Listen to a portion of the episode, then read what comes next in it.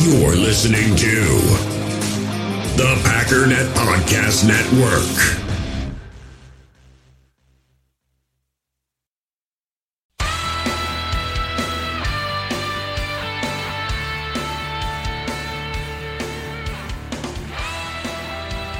Ladies and gentlemen, welcome once again to the Packernet Podcast. I am your host and resident fanalist, as always, Ryan Schlip. Check us out online, packernet.com. Find me on Twitter, pack underscore daddy. So we got another flurry of questions that I want to get to today. Once again, I want to thank you all for that. If you have any interest yourself in calling in, or texting for that matter, that phone number is 608 501 0718. 608 501 0718. So I want to start right out of the gate, um, just kind of, I don't know, get rolling here. And the first thing I want to do is offer up a few thank yous. Um, this is toward football players and our GM. Because as I was listening to a few different things, it became very clear to me that, you know, and I've said it on this podcast several times free agency is not a supermarket. You hear so many people complaining, oh, they didn't do anything, we didn't get this, we didn't get that. And in particular, you think about last year, how many times Brian Gutekunst picked up the phone and inquired about players. I mean, as I've said several times, every single player that was available that was a big name, and you heard Ian Rapoport say there's four teams interested. The Packers were one of them. They were in on everybody. They were calling about everybody. But we didn't get a lot of those guys. We didn't get most of those guys. This year, however, I think I, I, I don't know of anybody that the Packers were quote unquote in on that they didn't get.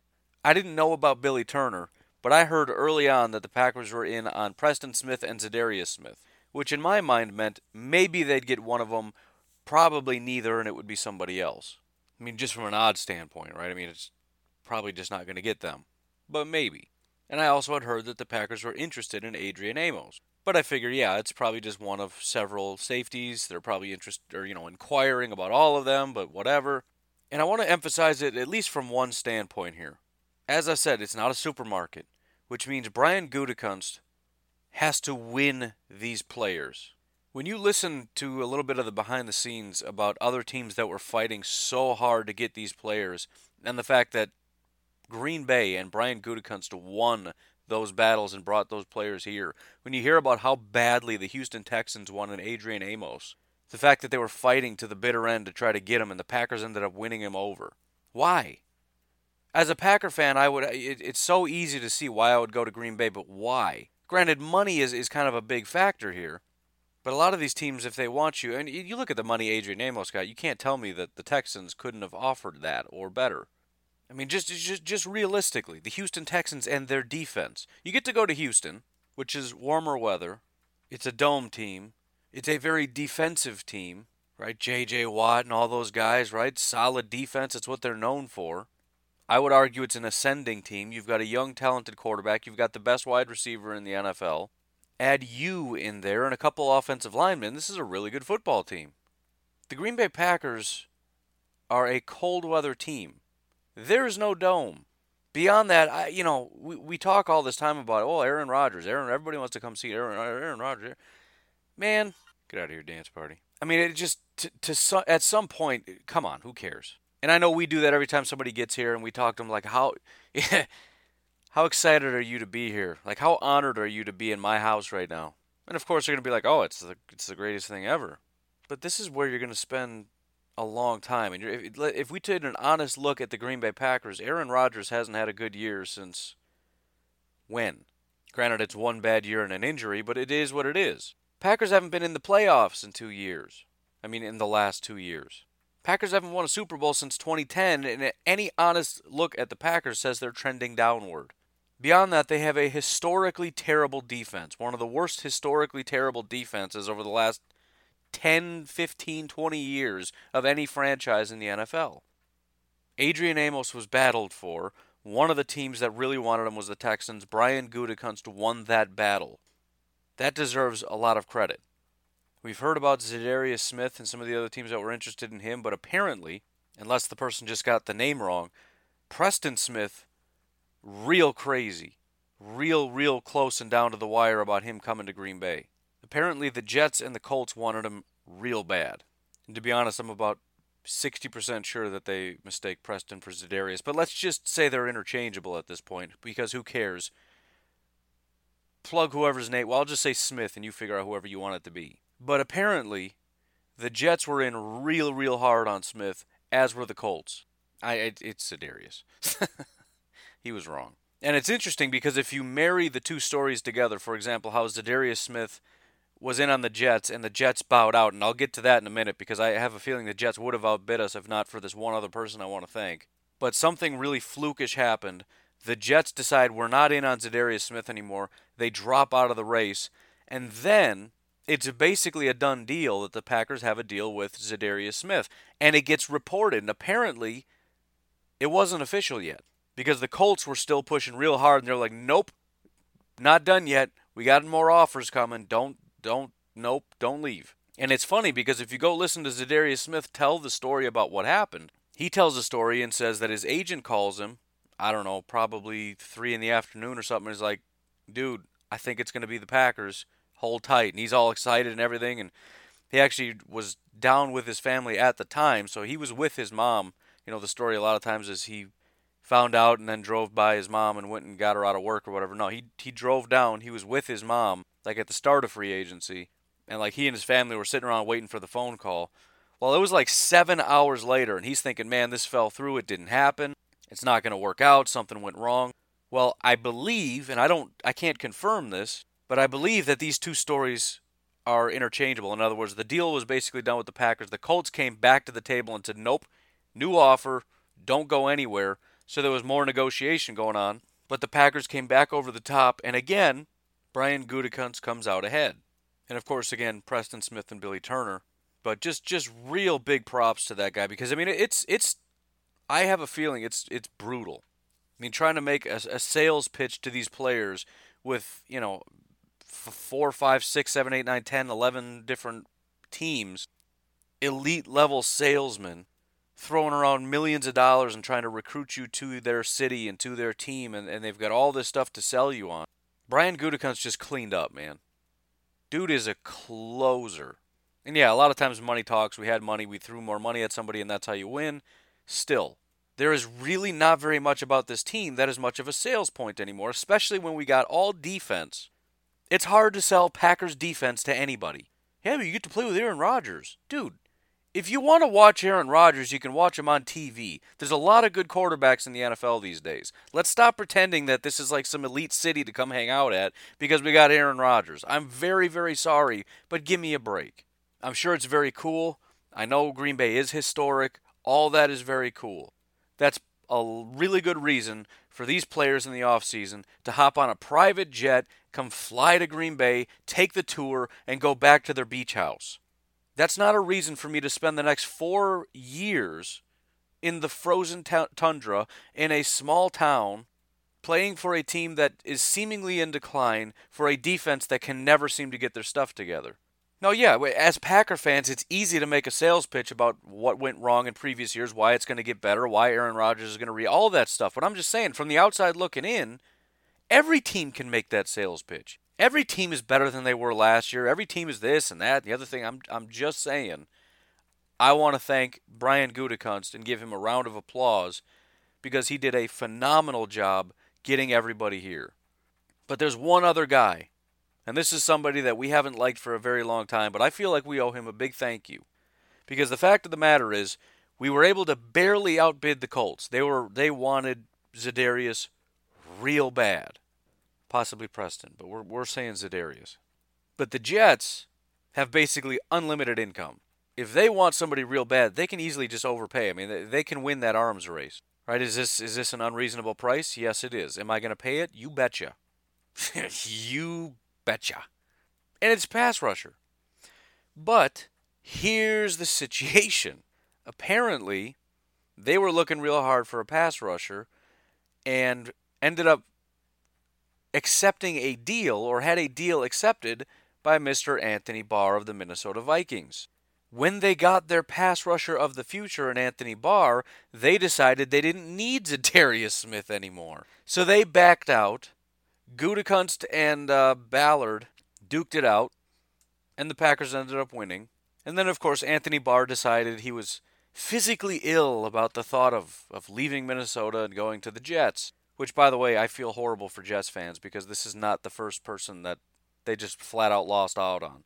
They were supposed to have Matt Paradis from the uh, from the Broncos, very very good center. They were going to have him locked up. Having money isn't it? And and that's part of what I'm talking about.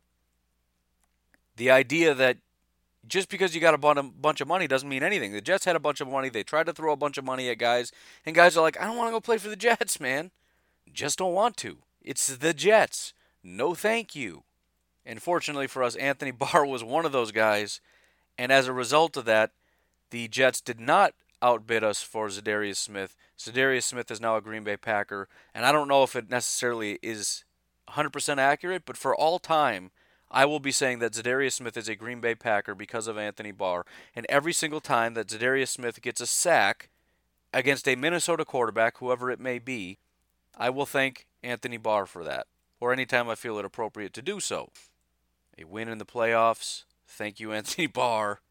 Pretty much any time it would really upset a Vikings fan, make sure we throw that back in their face. That Za'Darius Smith is a Packer thanks to Anthony Barr. So he ruined one of our seasons. Hopefully he can um, Hopefully he made up for that. So all is forgiven and forgotten, my friend. Not by pretty much anybody else in Packers land, but I'm going to go ahead and say that. So, anyways, I, I, it was very cool. I listened to a bunch of different things, you know, Darius Smith's story, and then uh, listening to different podcasts. You know, Ian Rapoport listening to Za'Darius Smith, and uh, different stories about teams and free agency. And it wasn't even necessarily about the Packers. It was just kind of, you know, talking about different free agents and how different teams were in on them and missed out. And it just happened to be that a lot of them were the guys that the Packers ended up getting. Right? Like, oh, there was a heated battle for this guy. Packers won. Also, a heated battle for this guy. Pa- Packers won again. Also, Preston Smith. Eh, Packers won that guy too. So it's, it, it, was it was very cool and eye opening to hear that because um, you know again it's it's it's a tough pitch and uh, we got a closer and, and you you have to be that. You can't just be aggressive for the sake of being aggressive. You can't just put me in there and say be aggressive and be like, all right, I'm just gonna throw a bunch of money at people because I'm just gonna wander around, get on the phone, and be like, hey, man, you want you you want some money? I'll no, okay, all right, have fun with the Jets, bud. Okay, best of luck, bye. You gotta sell. You gotta be a salesman. And Gutekunst and his staff, whoever else is working the phones, they sold hard, man. That's kind of cool. I don't know. Maybe it's just me. I think that's kind of cool. Whatever. We all have smartphones, and we all know they're pretty amazing, but they also can be amazingly distracting, especially when we're around other people. So, US Cellular wants us to reset our relationship with our phones by putting down our phones for five. That's right, a company that sells phones wants us to put down our phones. And to see what we find, learn more at uscellular.com forward slash built for us. All right, let's dive into a couple different questions. I'll start with uh, Andy from Wisconsin who lives in Kansas, which is how he introduces himself now. I'm going to be honest, man, I had a real underst- hard time understanding what you were saying in, in this entire message. It was pretty long, but I want to just take it piece by piece. I'm not going to play the whole thing because it is, as I said, very long, but I want to just take some pieces of it, and I apologize to you if I misunderstand what you're saying. But again, it, it feels like right at that important point where – it would help me with the context of what you're asking me. That's the one word I couldn't understand. But before you got to your question, it, it, it, sounded like you were saying that I didn't answer one of your questions, so maybe I missed it. I'm really not sure. Sorry. But one of the things I talked about yesterday was, and, and in times past, is this idea of, you know, the, the new way of doing things seems to be young quarterback, build up your defense, et cetera, et cetera. And it, again, sounds like you said that that doesn't seem to be a successful strategy. Now, somebody else had pointed to something like this in the Facebook group. Um, not exactly this, but the idea that, well, you know, you can't guarantee that you're going to hit on defensive players. You can't guarantee you're going to hit on a quarterback. You know, if you draft a guy, he could be a bum. If you go out in free agency, the guy could be a bum. I understand that it's not a perfect strategy, but I'm not talking about a perfect strategy. I'm just talking about a different philosophy. Because again, the the other strategy, the old strategy of draft an elite quarterback and then win for 20 years is a near guaranteed miss because there are very few that you can put in that category, right? The Chiefs seem to have got that guy, the Packers got that guy. You can maybe say like Philip Rivers is in that category, maybe even though he hasn't got there. I think he had the talent to you know, maybe sort of like that Ben Roethlisberger tier where he's, he's good enough to get you there. He's definitely a franchise type guy. But let's say Ben Roethlisberger and up, Eli doesn't count. I don't know how he got two Super Bowls, but that's that's a different situation. That is not top tier quarterback winning Super Bowls. Right? But the I'm just saying, like, you know, we can't view the old way of doing it as this is football, you have to have a quarterback. That is just a current philosophy, and football changes and it transforms. And I'm, I'm saying that it seems to be wanting to go a different way. And to your point that it's not working, I would definitely rebut that. First of all, the, the very first thing that comes to mind is the 2017 Super Bowl with the Philadelphia Eagles. That's exactly what they did. They had a rookie quarterback, they spent a bunch of money on defense. You look at the Chicago Bears. Now, a lot of the Chicago Bears has to do with draft and develop. They drafted well. They developed with with uh, Vic Fangio, who did a great job of coaching these guys up. But Khalil Mack was a massive free agent addition that they could pay for because they had a rookie quarterback. It absolutely helped them get into the playoffs. I think Rams are doing something similar. They did add a lot of pieces on offense, but they got guys like Ndamukong Suh. They added, you know, Marcus Peters. They went out and got Dante Fowler, you know, Aqib Talib, Sam Shields, right? They they bulked up a lot of their defense through free agency.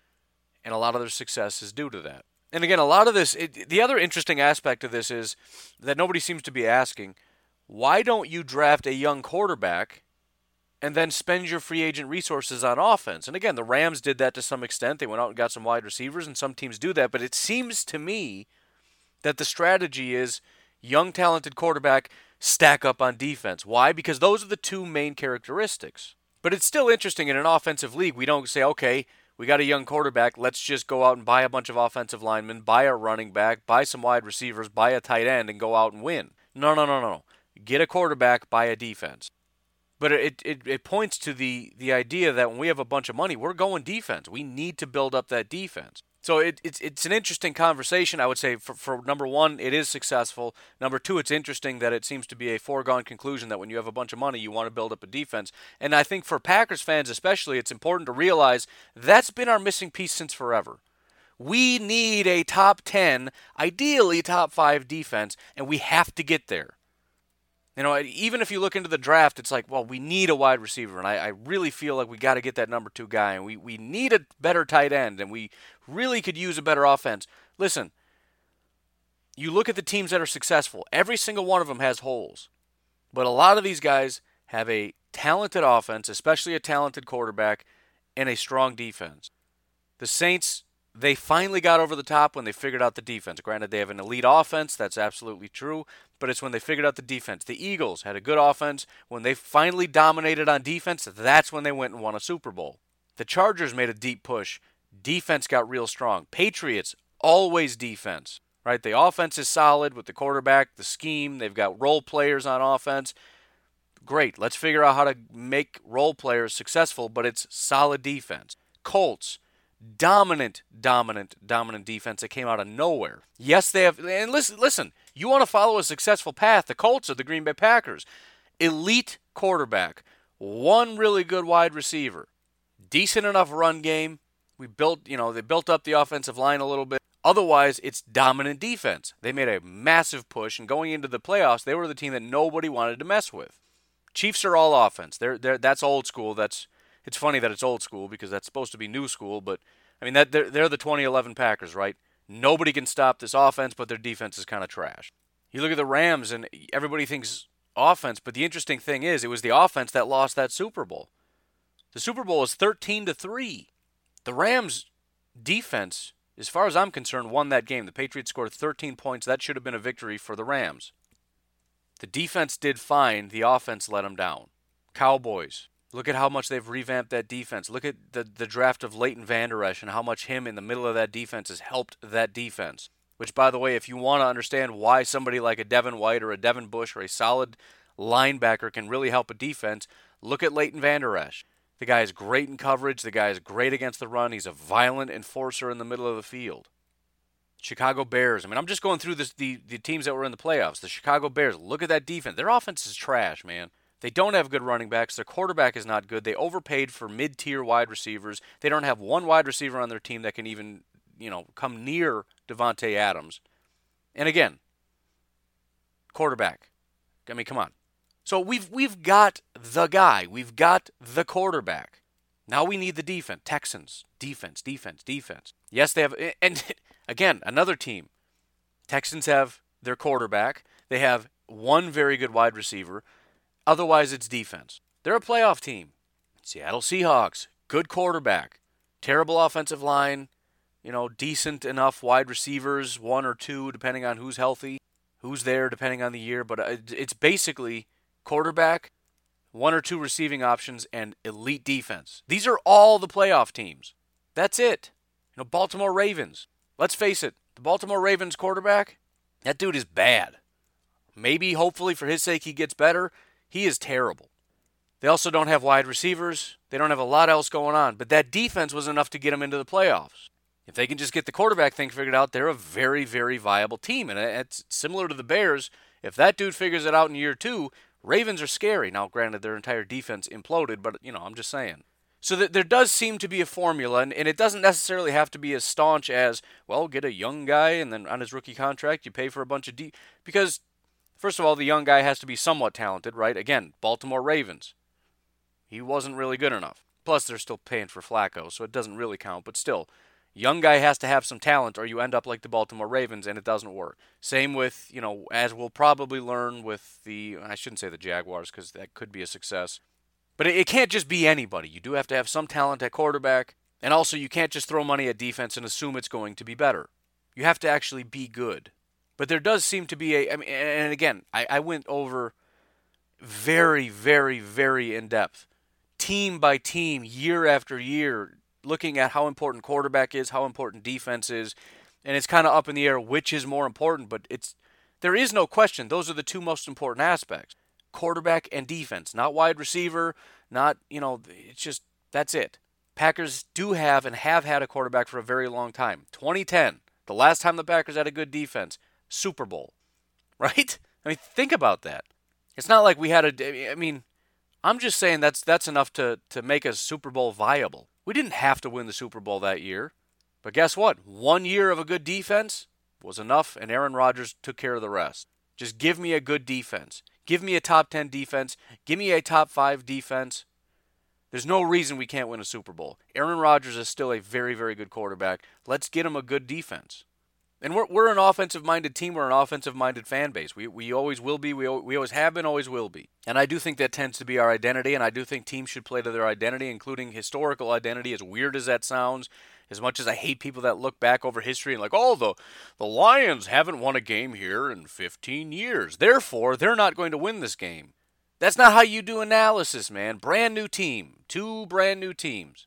Not one person from 15 years ago is currently playing in, in the NFL. Why the team from 15 years ago has any bearing on this game in your mind is baffling to me. But there seems to be something weird about it. Again, Minnesota Vikings, purple people eaters. They got back to defense. Suddenly they're good again. The Bears are trying offense, offense, offense. We got to get a quarterback. We got to get an offensive guru. We got to get a, a, Marc Trestman in here. We got to get all these guys that are offensive guys. These are quarterback whisperers. Doesn't work. They bring in an offensive minded guy, but Vic Fangio, the defensive coordinator, he was the guy. The Bears weren't even trying to get back to their defensive identity. They just happened to draft well on defense, get a very good defensive coordinator who did an incredible job building up the defense, and then they add in Khalil Mack. Boom, monsters of the mid- midways back. And suddenly they're back into to contention again. So I do think we're going to have to play to our identity. This will be, has to be an offensive football team. But I also think that we will not get back to the Super Bowl until we can be at least a top 10 defense. And however you want to measure that, I don't care. But you, you understand what I'm saying. There there can't be any question if we have to sit here and waffle about, well, maybe they're kind of this, kind of, I don't know, probably not good enough. Right? I'm not talking about Dom Capers' top 10 where it's like, well, if you look at this one category, technically we are top. No, that doesn't count, and you know it, and you're a liar, and you need to just sit down. Ben don't break. I mean, you look at, if you look at, uh, go away. Actual good defense, not number games. Suffocating. Teams that actually struggle to get first downs. We know what it's like because uh, we, we've we've every team has played against them. You know what those defenses are like. I mean, even when the the Packers offense was was dominant, there were those teams that just it's like pulling teeth just trying to convert a third and three. Like, please, just come on. You know, 13 play drives just to get all the way down the field, and it had to be like a Super Bowl drive. You're pulling out trick plays and stuff. Just trying to squeeze out those little bit of yards just to eke across that line dominance on every play. That that's just what good defenses are. That's the Bears. You know, the Ravens, the Colts from last year, the Cowboys. I mean, it's just suffocating. Frustrating is, is maybe the best way to put it. Just, man, would you guys let up for a second, please? Vikings from two years ago, that was just so frustrating to play against. You know, Seahawks for about a four to five year stretch where it was just like you can't throw against them, you can't run against them. They're too fast, they're too strong. It just felt like you were playing, and that's what it feels like. A good defense feels like they have 15 guys on the field. How in the world can you rush five and still feel like everybody's double covered down the field? That's what it feels like on every play. Pressure on every play. Everybody's covered. How is this possible? That's what a good defense is. That's what the Packers have never really had, and that's what I want to get back to. And when I mean back, I don't even necessarily mean back to 2010. If you think that's what they were in 2010, cool. Yeah, great. Awesome. Then let's get back to that. When I say get back, I'm talking about back to before I was born. like Ray Nitschke days. But anyways, let's continue on with his his new question because that was just his I believe question that I didn't answer. And again, I probably answered what he wasn't even saying, but I'm really struggling to understand. So the second part of his question was kind of playing off that a little bit, but saying that, you know, as far as trends go, one of the things that we see a lot is when you get these young quarterbacks, sometimes we pair them with new young head coaches. You look at Goff and McVay. You look at Trubisky and Nagy, and not, necessarily young age-wise, but like new, young, quote, quote unquote, innovative, right, modern. Um, there, there's also examples of you know some older coaches coming in with younger, um, you know, quarterbacks, which happens kind of all the time. But this is a little bit of a rare dynamic between a young coach, I mean, young in age, also young in terms of modern, coming into the league or coming into a team with an older player. Now, granted, we're talking about basically the same age, but in terms of coaching years and quarterback years, we're talking about like an 80 year old and a 10 year old, right? And that presents somewhat of a different dynamic. I was trying to think of, of times in which this has happened before. The you know the one thing that came to mind was maybe Matt Patricia in, in Detroit. You know he's 44, first time head coach, coming into the league with a veteran quarterback. But but the other part that he had pointed out is not only is this just a veteran presence, but he's a strong personality.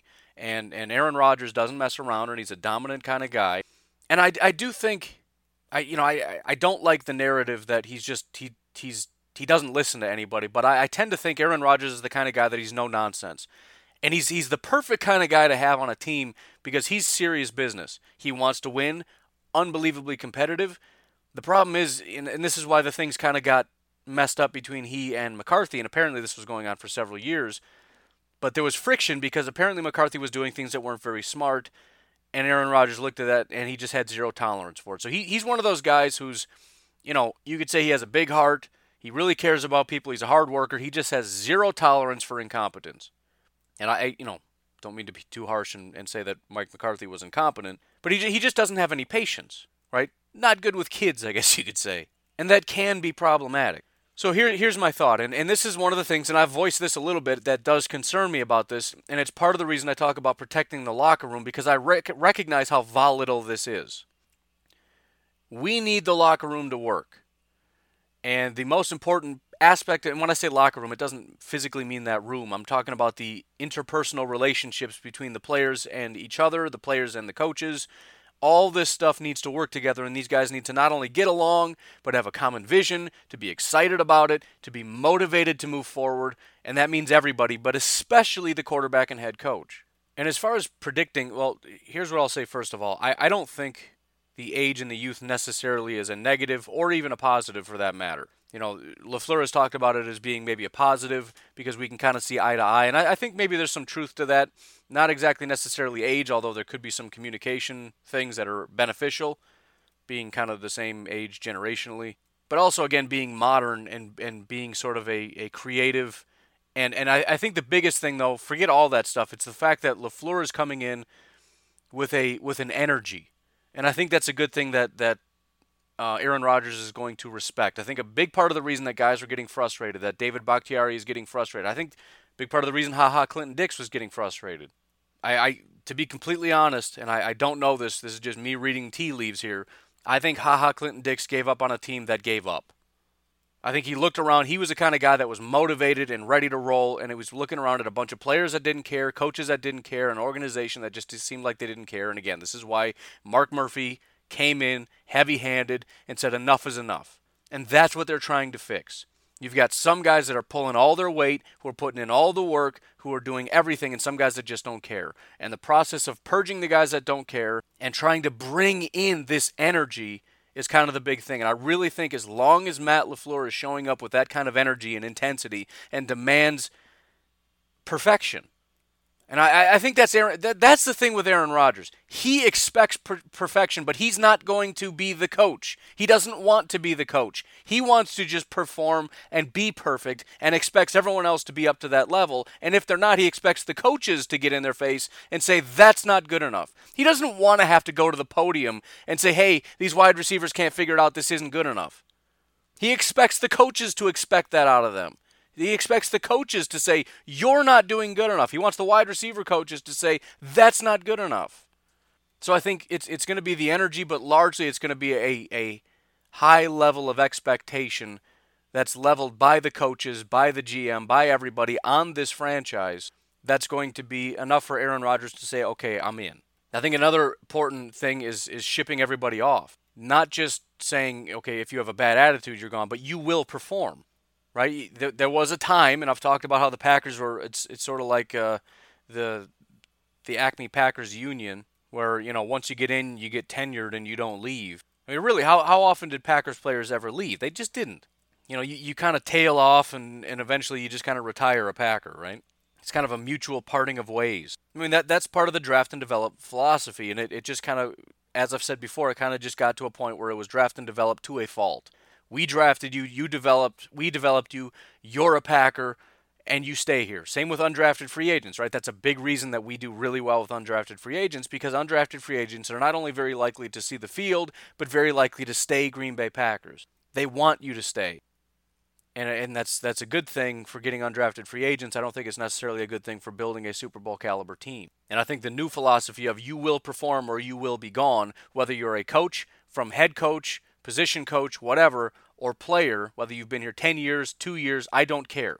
I don't care what your contract is, Nick Perry. I don't care when you were drafted, haha, Clinton Dix. I don't care about any of this stuff. And and Ted Thompson absolutely did. If he drafted you in the first round, you were staying. And and again, not only staying but playing. Look at Damarious Randall. Now, granted, maybe we messed up, should have put him at safety, but the fact that first of all he stayed on the team and had a bad attitude and was terrible I mean, there were undrafted free agents ready to go that came on the field and played better than Damarious Randall did at corner. We refused to pull Damarious Randall because his pedigree. We drafted you in the first round. You're the guy. And that kind of breeds all this entitlement and laziness and don't show up to meetings on time and then coaches don't care. And it just, again, it's very, very just toxic. And, and I think the guys that we need to be catering to are the guys, again, like Bakhtiari like Rodgers, the guys that show up on time, who put in all the work, who are pulling all their weight. And, and the fact of the matter is, they're the standard. They're the ones catered to. And if you're not up to standard, we're going to be in your face 24 7. And if you don't respond in a positive way, if you've got an attitude, if you're not showing up on time, you will be disciplined up to and including being cut or traded. Zero tolerance policy. And that was instituted last year. I think that's important, but, but, but not just the negative, we, we also got to work in terms of the positive. Right, that that was the stick. That was the Green Bay Packers who have never done anything like that, going around just beating everybody with sticks and saying, "Now you see what we do if you don't shape up."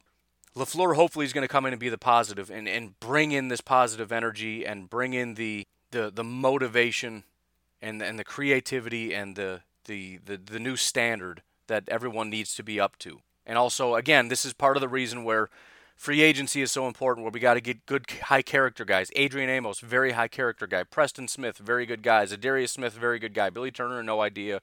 Seems to be a pretty good guy. I don't know. I saw a video of him like dancing in his car. That's that's all I know about Billy Turner. But I know Preston and Za'Darius are both dads. They're family guys. Amos is well known as a as a locker room guy. They, these are leaders. These are leaders, but they're also workers and they're grinders. Preston and Za'Darius were not early round guys. Adrian Amos was not early round guys. These are late round guys who put in hard work and worked their way up to the top, are, are great on the field, who've put in the time, who are great in the locker room, who, who are, are great with their teammates, they're great with their coaches. This is the standard. They're coming in fully understanding the standard. Aaron Rodgers is already to the standard. Bakhtiari's to the standard. You know, Aaron Jones is there. Jaire is there. We got a lot of young, talented guys that want to put in the work. And if as long as you're here to work, You're going to stay a Green Bay Packer, but we need to elevate the standard. We're not just going to ride on our history. We're not just going to walk in at the beginning of, of the year talking about all the all the Super Bowl titles and how great and how honored you must be to be here, and then just go call a bunch of plays and see what everybody feels like doing. Show up when you want to show up, put in the work if you want to put in the work. No, we're going to live the standard right now, and you will be up to the standard or you will be gone. And Brian Gutekunst will make sure that that is the case. And and remember, Mike McCarthy was not on board with these cuttings. He was not on board with this stuff. Mike McCarthy would never have shipped off Ha Ha Clinton-Dix. I don't believe that for a second. I don't think Mike McCarthy really cared as much about the locker room. And I think that's part of what the frustration came from, and I think that's what boiled over with Aaron Rodgers. He was forced to be the coach. He was forced to to to, to say things that he didn't feel like he needed to say. I'm not the coach. I shouldn't be the one telling you guys to do this kind of stuff. You know, you, you listen to what uh, Marcedes Lewis had said um, in his interview, you know, a couple weeks back or whatever, talking about the Green Bay Packers you know, he came in and made a comment about walkthroughs and said, listen, guys, when we're doing walkthroughs, we need to be serious about this. And the only person who should be talking is Aaron Rodgers. We shouldn't be talking and goofing around and acting dumb and doing all this crazy stuff. And apparently, Aaron Rodgers pulled him aside later and he said, Thank you for doing that. We haven't had a guy that said something like that in a long time. What does that tell you? Number one, we don't have leaders on this team, and that includes Aaron Rodgers. Aaron Rodgers is not the guy that's going to pull people aside. He's not going to because again, and he, he he even said that in that interview. Or maybe I don't know, was it him or somebody else? But the the point is, he said Aaron Rodgers isn't the kind of guy who's going to tell you you're messing up, I'm done with you. He's just going to not deal with. It. He's just going to close you out. Right? You're done. You're not putting in the effort, you're not getting the ball, you're done. He's not he's not a leader. And I don't super care, but he does have high expectations. So he's not going to tell you this is my expectation, you're not meeting it, he's just going to cut you off. And, and he's kind of getting walled off. Right? There's not too many people left. All the guys that put in the work, Jordy Nelson is gone, Randall Cobb is gone. All these guys, the offensive linemen, these guys that are grinders, the late round guys like Josh Sitton, who grinded his way up to the top as one of the best guards in the NFL, he's gone. TJ Lang, a, you know, a guy that worked his way to being one of the better right guards in the NFL, who just retired, by the way. Best of luck to you, TJ Lang. Gone getting replaced by young guys that don't seem to be putting in the work quite as much. They're goofing around, they're young, they're having fun, and you got a veteran coming in to this supposedly, you know, when you think about Green Bay Packers, I, I assumed it was run like the, the Patriots, like no nonsense, real discipline. That apparently was not the case. So much so that you have a tight end coming in and being like, dude, guys, shush. You can't talk. Why are you acting crazy? Aaron Rodgers is the only one talking, and you need to be listening. Why aren't the coaches doing that? You want to know why there's friction? You want to know why Aaron Rodgers has a bad rap for being a bad guy and this and that? It has nothing to do with him being a bad person or having a bad attitude. He's just tired of it. This never cropped up until the Packers started losing, and I think that that is a symptom, not the problem. Aaron Rodgers isn't the problem, he is the symptom. He is that thing that you see that by the time you see it, it's already too late. You're done. You're dead. The cancer has spread too far. There's no coming back. So we're starting over. But I, I, do think that's one of the most important things beyond scheme, beyond anything else, even beyond the interpersonal relationship between two young guys. How's that going to work out and all this stuff? And is he going to be able to listen? I don't think he's going to have a problem listening so long as he's worthy of listening to. Now, I understand that that's not how it should be, right? You're the quarterback, you're a player, you shut your mouth, you do what you're told. That's how it should be. That's not what it is, though. And the fact of the matter is, I can get behind this to some degree because his whole standard is listen, if you're just up to my standard, I'll listen. That's not how it should work, but that's what it is.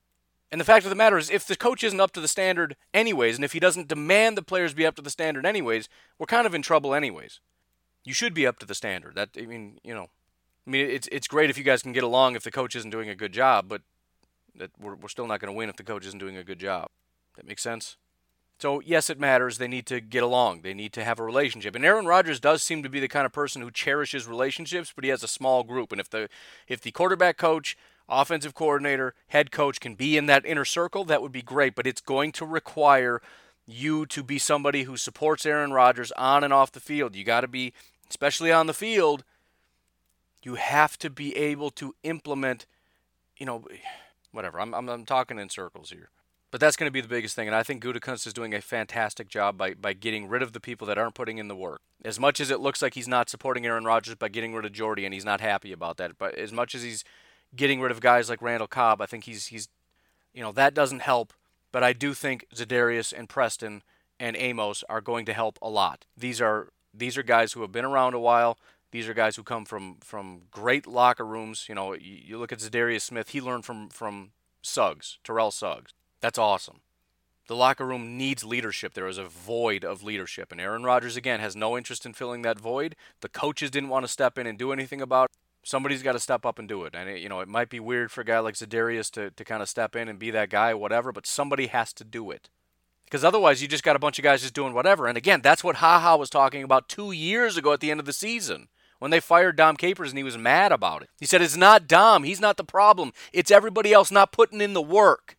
He said, I'm here to play. I'm here to work. And you got a bunch of guys that show up. They don't want to listen. They don't want to put in the work. They're here, you know, they're just coasting because they're veterans or they're young guys and they just want to get paid and there's this and there's that. And I'm just here trying to work and nobody wants to work. And again, I think that's where HaHa just went the wrong way. And I think you got a bunch of that's what happens. When nobody's putting in the work and everybody's getting paid anyways, why? What's the point? Why do you have to put in the work if nobody else does? Why do you have to be up early? Why do you have to be in the gym early? Why do you have to get to the meetings on time? Why do you have to be the one guy that cares, especially if you're on defense? And, and again, just like I don't want every podcast to be about Antonio Brown, Antonio Brown, that guy. I don't want everything to be about HaHa Clinton Dix all the time, but that's part of the reason I'm concerned about him with Chicago. Give him a newfound energy. Put him in a locker room filled with guys that care, with leadership, with a solid defense that actually cares about playing good defense. Let's not pretend the Washington Redskins have their stuff together. That team is in massive disarray. They don't know what they're doing over there. Chicago, different animal. Young, strong leadership coming from their head coach and Nagy. The guy knows what he wants and he implements and the guys listen. And that defense learned from Vic Fangio, who had that defense ship shape. So it's it's an important dynamic, but I'm not putting a lot of it on age. I really don't think Aaron Rodgers is necessarily going to look down his nose. There might be some of that, but again, I think the important thing for LaFleur is to come in and just do the work. Just come in and do the work. Um, demonstrate that you're going to do the work. Have the energy. Have the passion. Be a leader. Demand perfection. Aaron Rodgers will respect you you know, come in and l- listen to Aaron Rodgers, work with Aaron Rodgers. I mean, it, it's it's not wrong that Aaron Rodgers feels like he knows some stuff and should have some. I've, I've been saying for a long time he should have input. I, I, I, it's so weird that I'm alone on this island. First of all, please understand that input is not decision making you, you do realize those are not the same thing, right? Because every time I say he should have input, you say, no, that's not his job. He's not the GM. He shouldn't be making decisions. Nobody said making decisions. Who said making decisions? Did I say making decisions? Because I feel like I wouldn't say something like that because he shouldn't make decisions. I don't want him to be the GM. But you're telling me the GM should make decisions without asking him. You're telling me the head coach should just draw up an entire game plan, should draw up an entire offense without consulting the guy that's been here? Come on now. That's silliness. That's nonsense. But yes, it, it is very important, and um, that would be my answer to that question. In the hobby, it's not easy being a fan of ripping packs or repacks. We get all hyped up thinking we're going to get some high value Jordan Love card, but with zero transparency on available cards and hit rates, it's all just a shot in the dark. Until now. Introducing slab packs from arenaclub.com, the only repack that provides real value, a complete view on all possible cards, and clear hit rates for each one. Now, when I buy slab packs on Arena Club, it finally feels like I know what I'm getting. And honestly, the best thing for me and my son is the fact that we're kind of novices into this. When I walk into a card shop with my son and a card says it costs $40, kind of just taking his word for it that that's a good value. So I appreciate the transparency on grading, as well as just getting excited about seeing what you could potentially get. Right now, you can get 10% off your first purchase by going to arenaclub.com slash packdaddy. Wow, that's crazy offer. 10% off a $400 slab pack. That's 40 bucks right there. Anyways, that's arenaclub.com slash packdaddy for 10% off your first purchase. There's a bunch of other questions I'm not going to be able to get to, but I, I must have been asked, I think, three, maybe four times in the last 24 hours, probably because there was an article about it or whatever. Again, not really a, a insider type article, but just sort of like, oh, this would make sense. But apparently, everybody wants to know if Eric Berry would be a good fit for the Green Bay Packers. So the first thing that comes to mind as soon as everybody asks is the salary cap. It, it's kind of, you know, muddled Here's the best I can kind of make of this situation. First of all, there's there's the question of, of the draft pick. So right now, if you look at over the cap, they say we have $13.576 million in cap space. So here's how I calculate out how much the draft picks are going to cost. If you look at what um, the over the cap says about the draft pick, they calculate out all of our picks, and we have 10 of them. There's pick 12, 30, 44, blah, blah, blah, blah.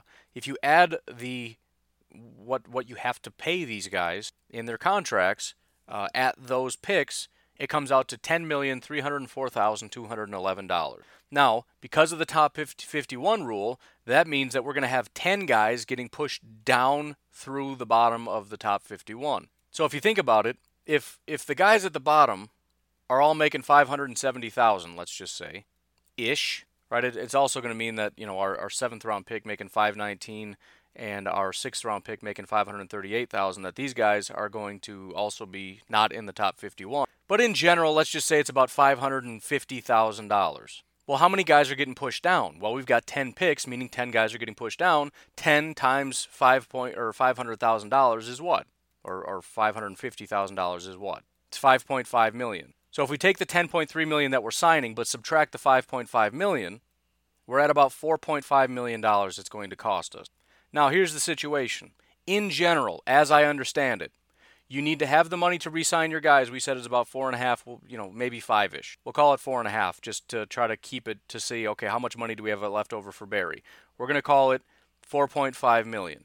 That puts us at a uh, little over nine million dollars. Now, something else that isn't really talked about very often is typically teams want to have about a million dollars on hand for the practice squad. Now, I don't really think so. So here's the situation: the, the practice squad players, you can pay them whatever you want. So some of these guys, to be able to retain them, they, they're probably going to be inside your top 51. As, as counterintuitive as that might seem, some of these, you know, you might have some guys making 600,000 or whatever, but still, you got to subtract out the the whole top 51 thing. But if you think about it, if, if you got 10 guys on the practice squad who are making 600,000, that comes out to 100,000 over which would be about a million dollars. Which most of these guys aren't going to be over into the 600,000, but still you can understand why you want to have a million dollars on hand to be able to play with, to be able to offer guys more money to be on your practice squad. So that that is my understanding that GMs coming into into the season want to have a million dollars on hand to at least be able to offer practice squad guys a little bit extra cash to be on the practice squad. That leaves us at just barely over 8 million dollars. The other aspect teams like to have roughly 8 to 10 million dollars going into the season to be able to replace players that get up get injured.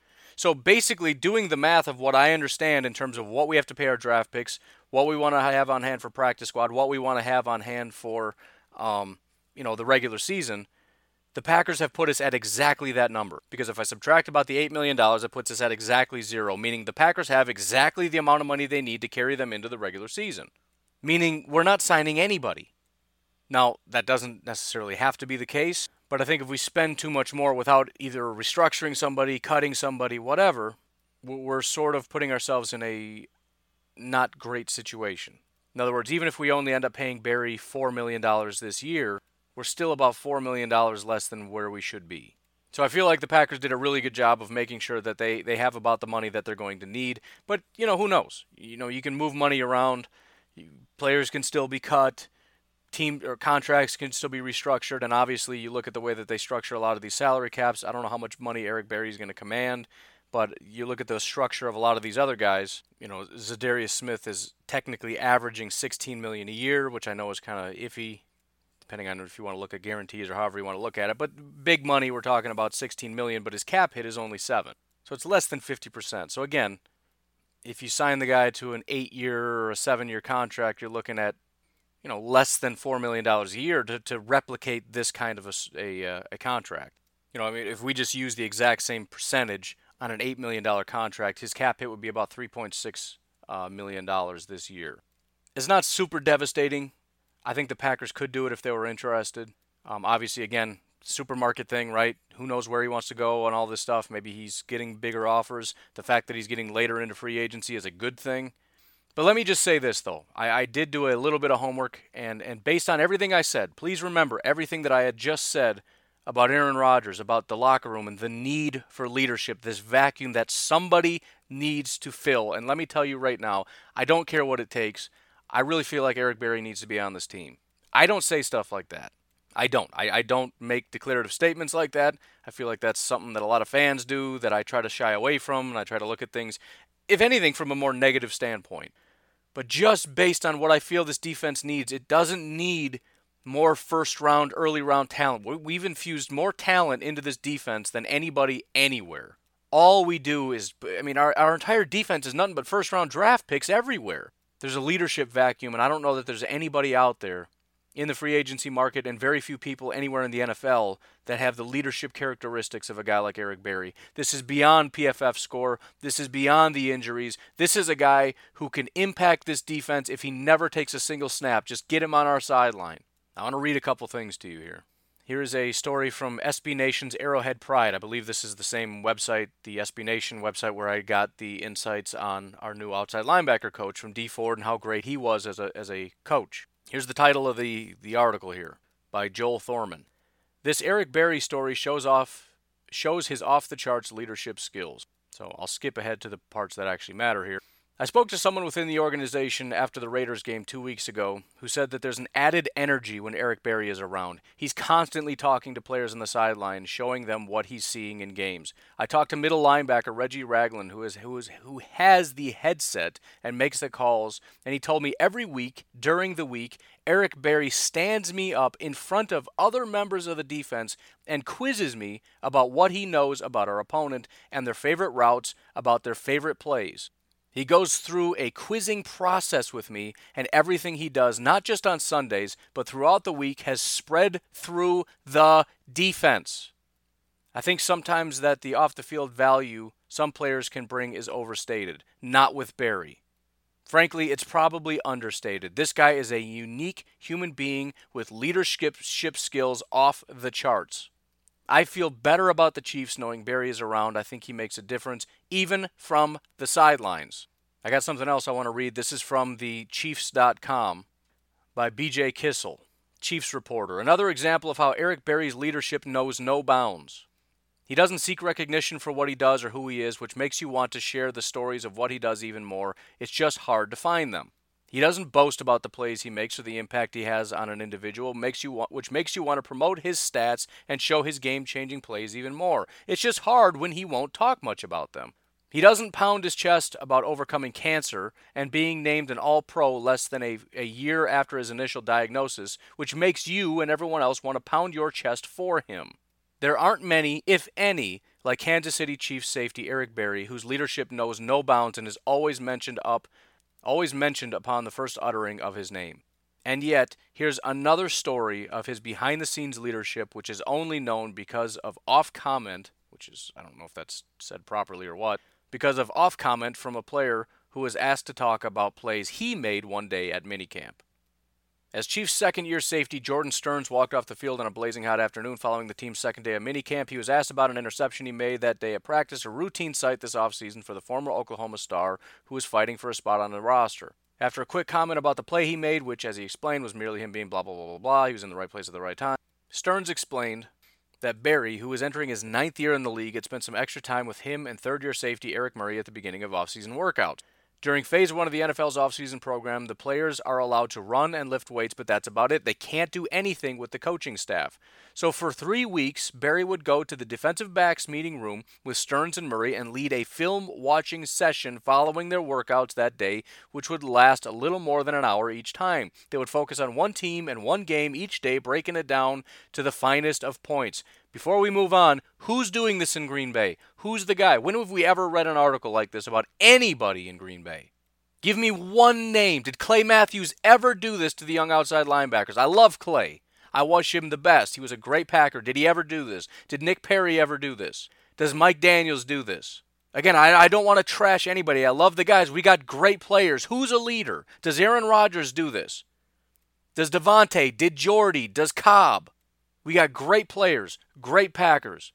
That's awesome. We need a leader. We don't need everybody to be a leader. Somebody's got to do it.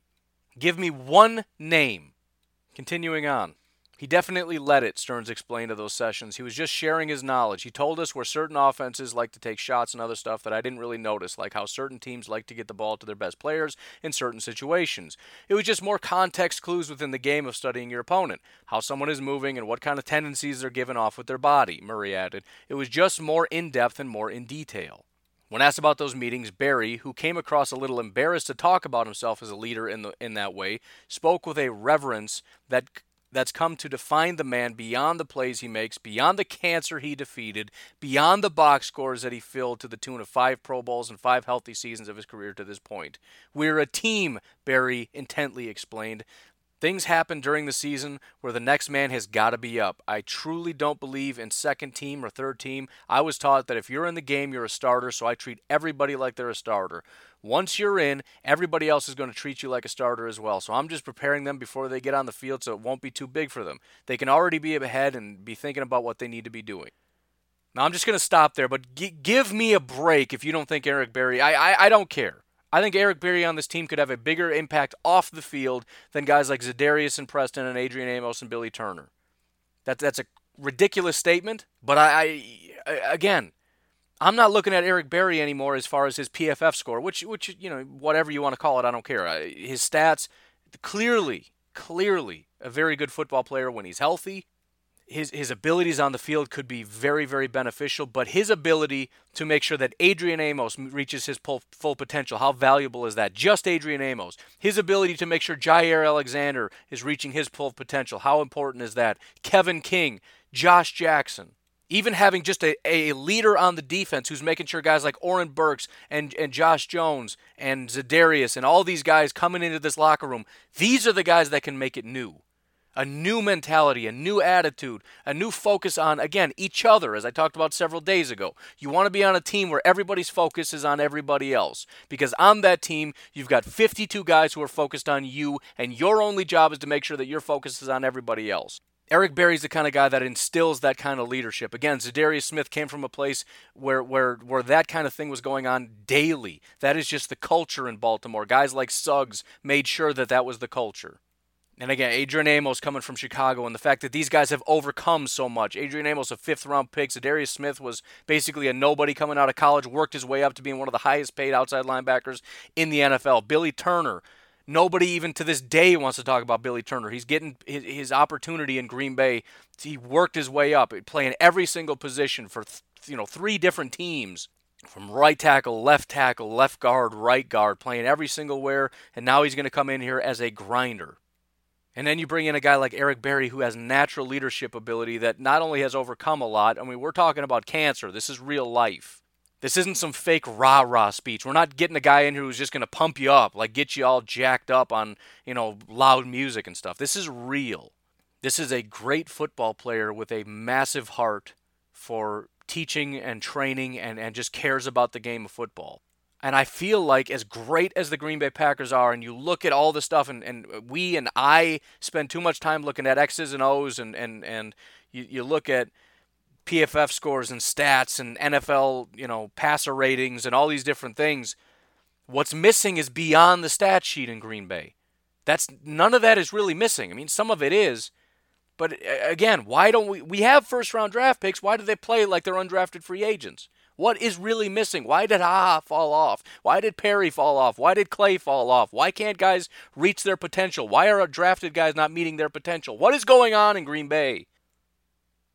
We need guys like Eric Berry on this team. That's what we're missing. I haven't read any of the articles, but I've seen the headlines. Eric Berry would be a good fit in Green Bay. That's an understatement. I don't know what we have to do to make it happen. I don't know what it's going to take to make it happen but I think he could be that sort of Charles Woodson leader on a defense. Now, what is his impact on the field? I, I think he's a, a massive upgrade. But beyond that, even if it's short term, just to show the young guys what a defense should look like, what a leader looks like, what what just being a good person and a good teammate means in a locker room. We have so much youth that need to see the right direction to go to make sure that they can be Green Bay Packers and and stay up to a certain standard from now until their second contract and the third contract playing for the Green Bay Packers for five, six, seven, eight years. Who's going to come in here and make sure that Jaire doesn't become the next haha? A guy that works hard and grinds and gets to be where he is and then just gives up because nobody else cares on this team. I don't want that to continue. And I think whatever it takes, whatever it takes to make sure. And if, if we're there already, if Za'Darius and Preston and Amos and all these guys are going to make sure that we're at that level because we've got uh, Mike Daniels, who is a grinder, who's a worker, who's, who's one of those guys who was a later round draft pick, who was underrated, who worked his way up to being one of the better defensive tackles. Kenny Clark, obviously, is a hard worker, a great player. We've got the guys. Maybe we're already there, fine. But I, I just I feel like, as I've said, this is stuff that brings you up to zero. I think Eric Berry brings us over the top. Not not even because of his on the field play, which I think is really impressive. I think what he can do to elevate everybody else. He is a multiplier, not just for the safeties, not just for the secondary, for the team, including the offense, to be that presence in the locker room. So, to answer all of your questions, yes, I do think Eric Berry would be worth making a few phone calls and trying to figure out how to get him in Green Bay. I don't know financially how we make that work. I mean, we do have the money, but I feel like we have you know, it's, it's kind of like saying we need about a $13 million cushion. We have $13 million, so in a sense, we have zero dollars left. But um, yeah, I I I, uh, I hope the Packers are at least inquiring and trying to, to explore their options because this is what we need. There are very few people with this kind of these these kinds of attributes and this, these kinds of characteristics. And for a, a guy like me who's been banging the table for leadership in locker room, leadership in locker room, locker room, locker room, locker room, this is it, man. For me, this is it. For other people, it's, it's, it's Earl Thomas, who's obviously I was on board with Earl Thomas, but it's about play. It's about give me elite players. It's about give me Antonio Brown. I don't want him. I don't want Le'Veon Bell. I want I want Eric Berry.